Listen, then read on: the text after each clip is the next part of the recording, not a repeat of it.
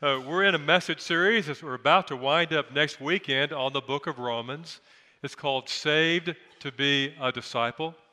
We've talked about how salvation is given to us by faith in Christ, God's grace given to us, our faith in God for that beautiful work of God for us. So we mark that. And then our response to being saved is becoming a disciple.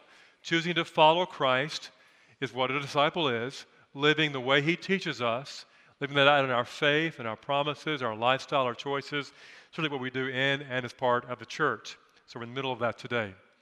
Today we're expressly talking about the church itself.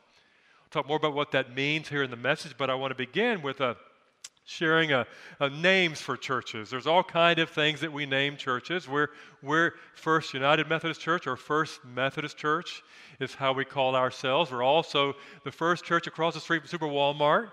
Uh, that's how we tell people where we are. And then, oh, yeah, I've seen you. Uh, you're that big one over there. Oh, yeah, that's who we are. And they, they find us that way as well. But I'm going to show you some, some church signs, names of churches that are out there in our country today. Here's a few of them. First one is Run for Your Life International Chapel. Now that's the name of a church, isn't it? And you decide what you think that means. Run for Your Life. Another church sign name is Halfway Baptist Church. Uh, now I'm guessing that's the name of the community, I suppose, but still you would think they might have changed it somewhere, and it's probably one hundred year history. Next church name is Little Hope Baptist Church. And I think, you know, sometime when you're in it, you just don't see it. You attend every week, you live in the community, you're not aware the, how the term Little Hope might sound for someone driving by or a first-time guest. Uh, next name.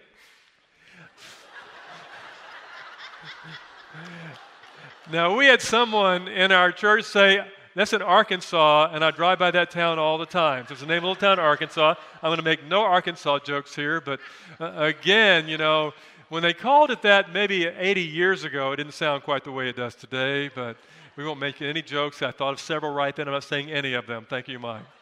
Uh, Church of Uncertain. Uh, again, not a good name for a church, but it's the name of that church. And I believe that's all the ones I have pictures of, but a few others that are real church names uh, you might recognize. Uh, you can take that last picture off, Cam. Uh, David Killed Goliath Ministries. Satan is in Trouble Church. Uh, High Tension Ministries. Uh, Guided Missile Church. I think they have a very clear, narrow focus of what they do as a church is all I can think of with Guided Missile Church. Here's a long name. Go and Tell Ahab That Elijah Is Here Church. You have to know that Old Testament story in Kings and Chronicles to make sense out of that one. Trigger Happy Ministries. Uh, that's an N R A church is my guess. I don't know. But funny to me. Fist of Fur- a Fury Church. Bruce Lee attended there when he was living. Fist of Fury Church, those are who Bruce Lee is. Uh, eight fifteen, someone came up and said, there's a church in my where I grew up uh, that's uh, in West Virginia, and it's by an area where they have a bottom holler, they call it. A holler there, kind of a, a valley, and they call it the, the, the bottom holler. And the name of that church is, see if I get it right, uh, Big Bottom Missionary Baptist Church. Sandy Henson gets credit for that one because that's a church that she knows back in her home area. You know, now when we came time to think about this church's address, we originally were on, on, on Pleasant Ridge Drive, so it's six oh eight Pleasant Ridge Drive.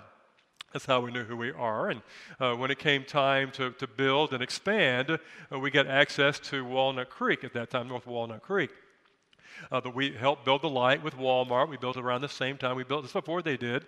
And when we got that light, we paid for part of it, they paid for part of it, and we named it together with my insistence. We would name it together. They didn't want to. And so it's Saving Place Drive there. But our address now is seven seven seven North Walnut Creek Drive. We like that better. We decided six six six North Walnut Creek Drive wasn't a good name for a church. We went seven seven seven North Walnut Creek Drive. There's all kinds of ways we identify ourselves, and sometimes we can see it simply as a destination. I go to this church on this location. I go to. I attend. My membership is there. I belong. It's that one across from Super Walmart, or it's whatever. And yet when we read the Bible, especially Romans, we discover the church is not that at all. It's far more than that. It really is a people. And to help you, help me and you connect with what the church really is, as the Bible defines it, I just want you to stand where you are. Will you stand for me today? Just, you stood a little while ago. Stand for me, would you? Now, I want you to shake hands with people around you. You're shaking hands with the church. Just shake hands with the church for a while. This is the church. Some people you know, some people you don't. This is the church. You are looking at, talking to, shaking hands with, smiling, saying a few words, being a little bit shy maybe around the church. Now that you're done, you can sit back down. But I want you to think about the church in a real visible, tangible sense of people way, because that is what the Bible says the church is. Now we're going to define it as, the, as, as Romans teaches us this, so we might connect with it better ourselves. And I have a thought I want to begin with that funds some of the message. Too often, we bring the world's lessons into the church rather than taking the church's lessons into the world. I'll leave that up there for a while. We learn things in our world, we learn them well. We learn to survive. We learn to function. We learn to succeed or try to succeed. We learn to get by. We have all kinds of lessons we learn in the world that we live in, in all kinds of areas, ways, events. Sometimes they're formal learning things. Sometimes they're very, very informal learning things. But we learn lessons in a secular world. The world is not a Christian world. It has Christians in it, but it is not a Christian world. The world is not the church. It has churches in it, communities like this in it, but it is not uh, the church. And so we, we bring those lessons into play here sometime, and that's a mistake. My, uh, I have a, a friend who I helped bring into ministry many years ago. When I was a young pastor, he was even younger, and I helped him in the process, kind of a mentor to him. He attended my church. Uh, he went to college and seminary to do all the ministry stuff. And I remember talking to him when he got his first church. And his first church was a small rural church, and typically Methodist pastors start with small rural congregations. I did. Uh, uh, he did. Uh, there's about twenty thousand small Methodist churches, so you can imagine you're going to be going there when you begin, and he did. And I called him and said, how did it go for the first day? I knew how excited he was. He's going to go in there, preach his first sermon, and meet the church family, about sixty or seventy people there, have a great time. That's what, that's what he anticipated. But here's what happened. Uh, he got there early to greet everybody and smile, this young face that he had. And he, he went down uh, to the, the, the small church, had this middle uh, section, and shook people's hands, going side by side, side by side. He got about halfway and saw, oh, it's time for church to start. And so he came back up, uh, and he did the service. Well, he discovered, other people told him that there was a family, a big family at the back, that left. And they not only left the service, they'd been there for a number of years, they left the church his first day. Why? He did not shake their hand too. He said, well, I ran out of time. I didn't know what to do. He, but they, they, they left right then. Now, let me ask, I want to say three things that I think make the church work. Because, by the way, the church should not work. You know, it, it shouldn't work when you think about it, what we are and how we gather together and how we raise our money to pay our bills and do our ministry. It shouldn't work, but it does. Why does it work? Here's why. First, we each bend the knee to Jesus Christ. The Psalms today really fit that well. We bend the knee to Jesus Christ. That family in the back said, hey, we have world rules here. You should bend the knee to us, and he didn't. He didn't understand how important they were. He should have started at the back. And they, they needed him to say they're important. And so they left because they saw their world in a different way. He did not bend the knee to us. They didn't understand it was about bending the knee to Christ. Well, secondly, we know how to forgive. It's the number two reason the church works. Forgiveness. Forgiveness is always part of life. In fact, in fact, there's no, and I say it often, there's no relationship that works without forgiveness. Either forgiving big things or just day by day Diddy little things. Forgiveness is a recurring part of every long-term relationship, including what's in, what makes the church the church. And number three, we are each committed to the mission, the mission of Christ. Scott mentioned our mission. We're committed to that. We, we believe in that. We bought into that. We want that to happen. That's bigger than we are, and so we're dedicated to it together as the body of Christ, the people who gather together, who you shook some of their hands, smiled and said a few words, maybe introduce yourself if you didn't know them already. That's how the church works. Now, with the story that I told, uh, I want to look at the four verses quickly uh, that you heard read a minute ago. Here's what it says, verse chapter twelve, verse nine first. Love must be sincere or genuine. Hate what is evil. Cling to what is good.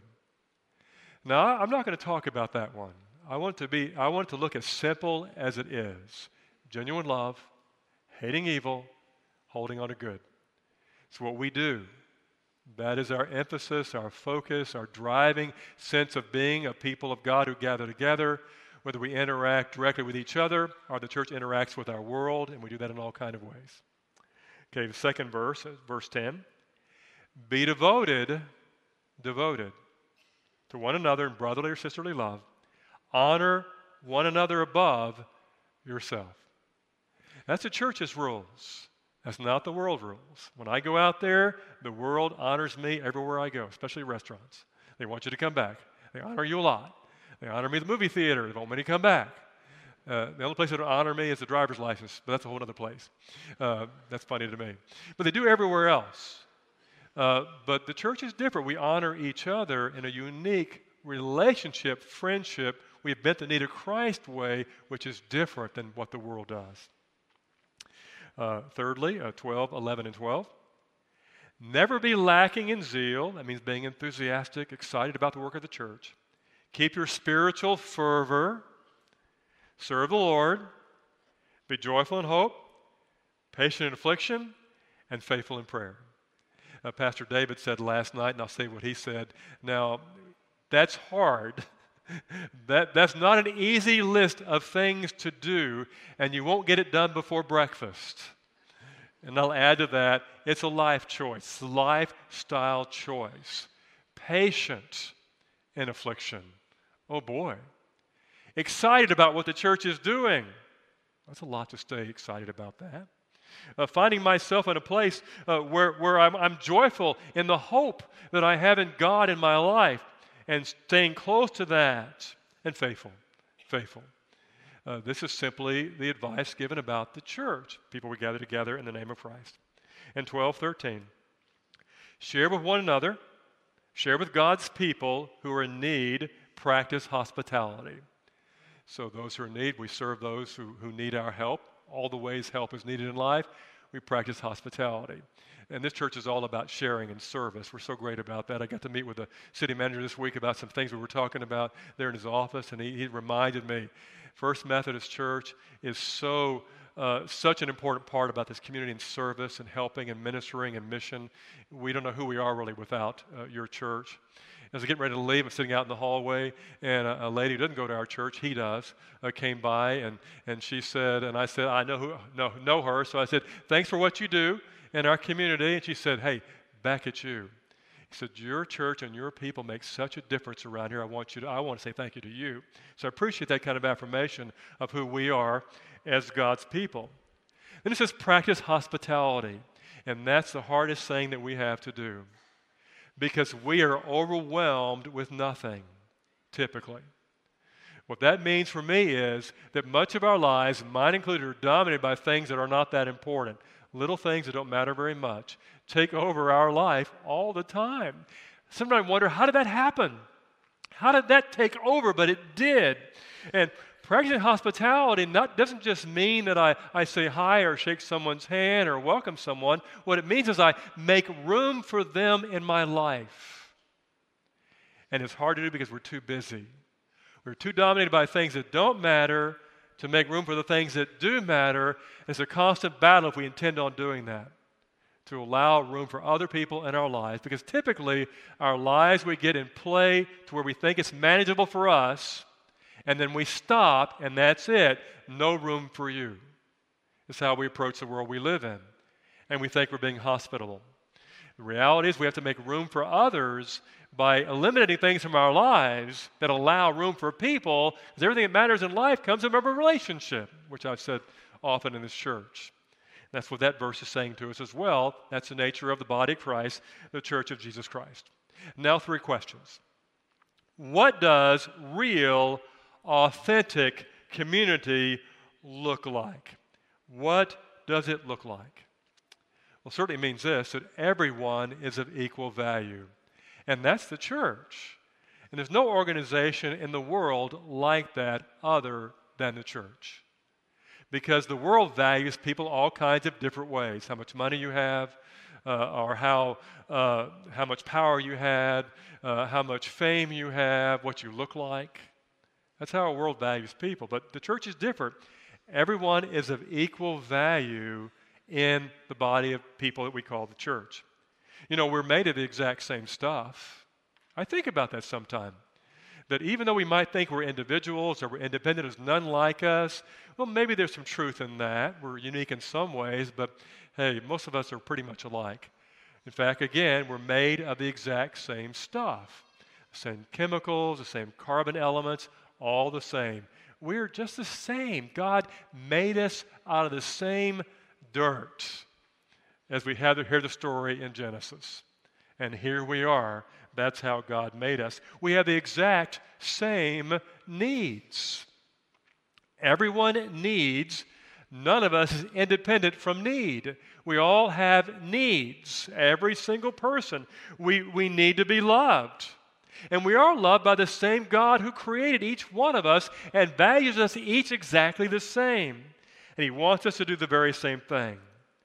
We want deeply to be understood.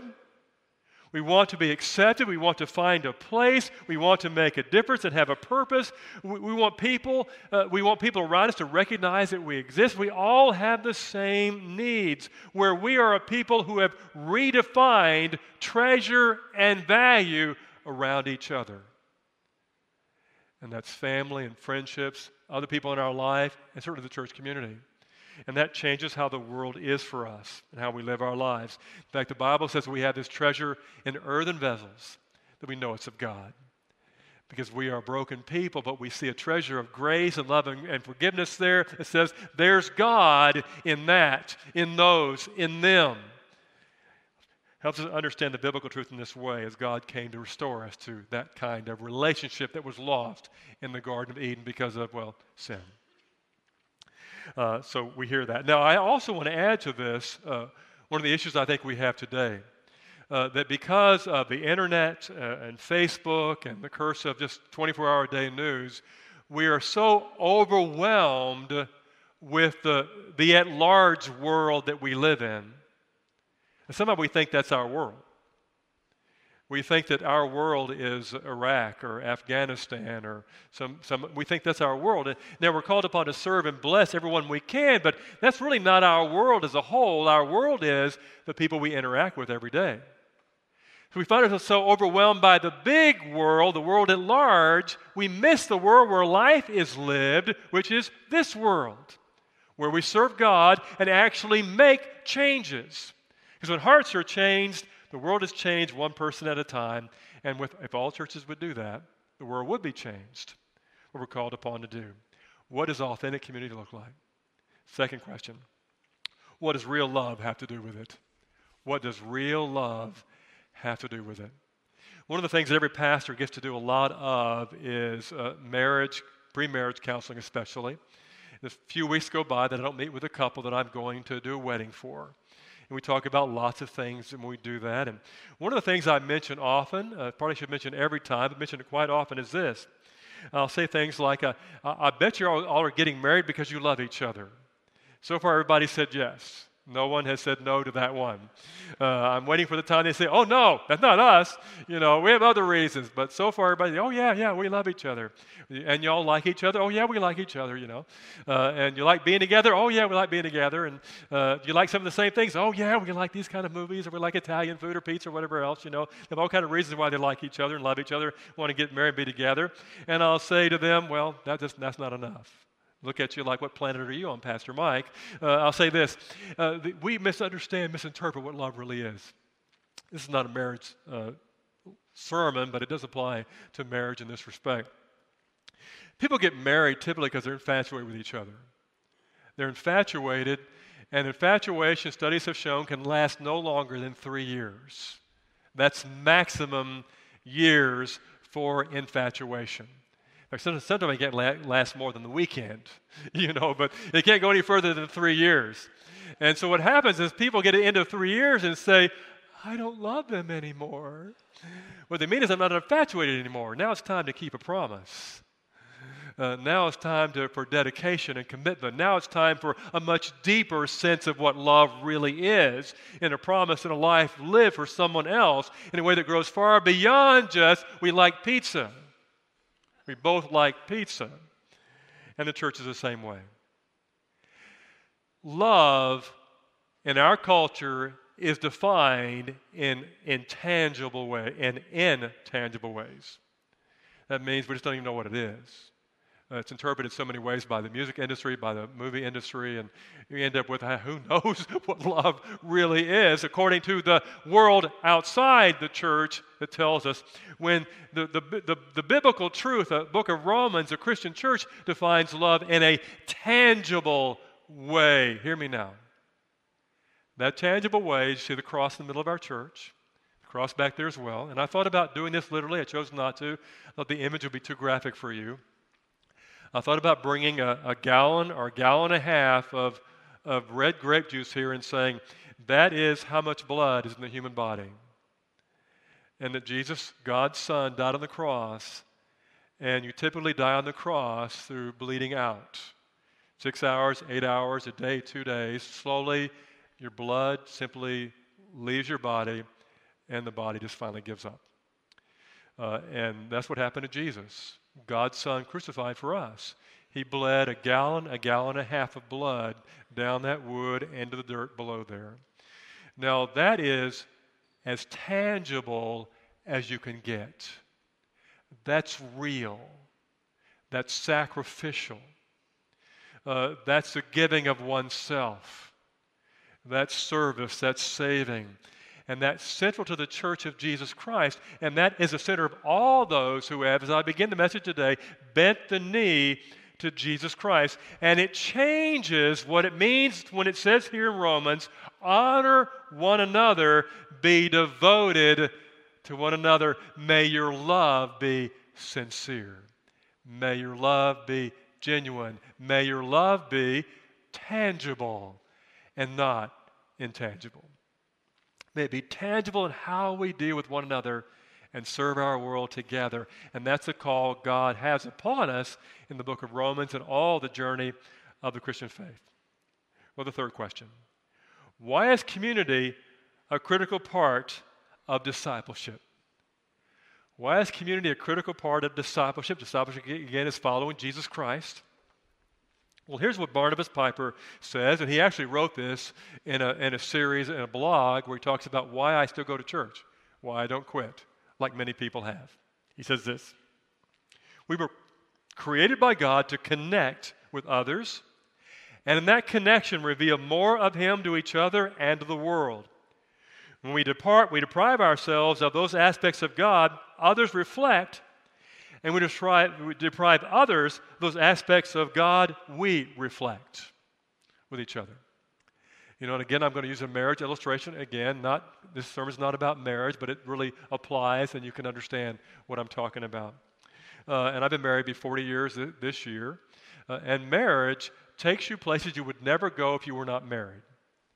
Uh, adventures and life and change, and, and it's a positive thing when we understand it that way. In fact, uh, uh, this weekend, I went with my wife, and uh, we went shopping and went to a place uh, called, if I get it right, Bath and, what's it, Bath and Beyond? What's it? Bath and Body Works. Bath and Body Works. We went to Bath and Body Works together, spent about, oh, forty minutes there, I would say. I'm guessing it seemed like forty hours, but only forty minutes at uh, Bath and Body Works, you know, so we went there shopping. Uh, and I still have I still have my masculinity card, I think, I hope, after being there. And I walked in the door, and I think I'm funny when I go places like that, Ron. It's just, shh, shh, I just can't stop myself from talking. And so I walk in the door, and they meet me at the door and say, what can I help you with? I, I, could I, do you have any facial cleanser, please? you know, looked at me like, you know, and I said, I'm just kidding. She said, good, we, you know. And then later on, I said, where's the men's section? You know, and they really have one there. They really do. Took me over to the wall. There's a place about this big in that place. That's the men's section. Everything else is not for men. But right there is the men's section. So, so we had to buy three or four or five things to meet the quantity for the sale price. Uh, I don't know what the price was, but it was a sale price. So uh, I found some ocean-smelling body wash. I said, why do you like this? She said, yes. So if I smell better this morning, that's why. So, so here's the illustration. The fact I'm married makes me smell better. And if I wasn't married and didn't have someone take me outside my comfort zone, I would stink this morning. Okay? Now, now let's go with the church, if we, if it's possible. Let's go with the church. You will go places you will never go otherwise. You'll hear things you would never hear otherwise. You'll be called to do things you would never do, do otherwise. You'll be forced to be in play in ways to consider and think about it and deal with issues you would never, ever deal with if you weren't part of a church community and understand where that goes. And you are different and better because you come to church and you connect in this community and you can be even better. If you hear that call, that you're doing is you give that to others as I give, give that to you. And I see how my life's defined by my interaction with the church all these years. Things I never thought that I would be a part of because I'm part of a church. And people's lives I connect with, I would never connect with otherwise. Like the city manager who were friends. I wouldn't I wouldn't have that relationship, but he wasn't a member of our church. He's become a friend through the years. So, so you hear that as well. Now I want to make uh, another illustration uh, along that applies like the first one. Uh, we're getting ready, by the way, to connect with a, a city half marathon, uh, five K, and one mile fun run, uh, which is called uh, the Run with Heart, which is with Methodist Hospital here. Uh, and um, we have a team, if you're interested in that at all, for the five K, one mile, and the half marathon. If you want to sign up to do that, go right ahead. Uh, it is, I'm wearing the shirt uh, that we're going to give to those in our church who run with this or walk. You can walk as well. Uh, again, one one mile, five K, half marathon. I'm, do the, I'm doing the half marathon. Uh, so is Caesar. We're doing it together. He ran nine miles this weekend. Would you run my nine miles two years ago? No. At three hundred and what, seventy pounds? Yeah. yeah. Okay, but he is, but he is today. That's a pretty big deal, I think. So, uh, but nonetheless, we have that happening. Uh, and if you'd like to do that, join us. And if you do, I'll give you one of these shirts. If you run the five K or one mile, uh, if you uh, run the uh, half marathon, we'll give you a tech shirt, which is a shirt that's better for running long miles for those who, who know what that really means. So uh, that's that's for you if you'd like to do that. Sign up, check First Methodist Church on the team, and I'll know you're going. We'll make sure you get a shirt. But here's why I'm saying all this, uh, that this works in regard to, first, participation, just like the church. Having a purpose.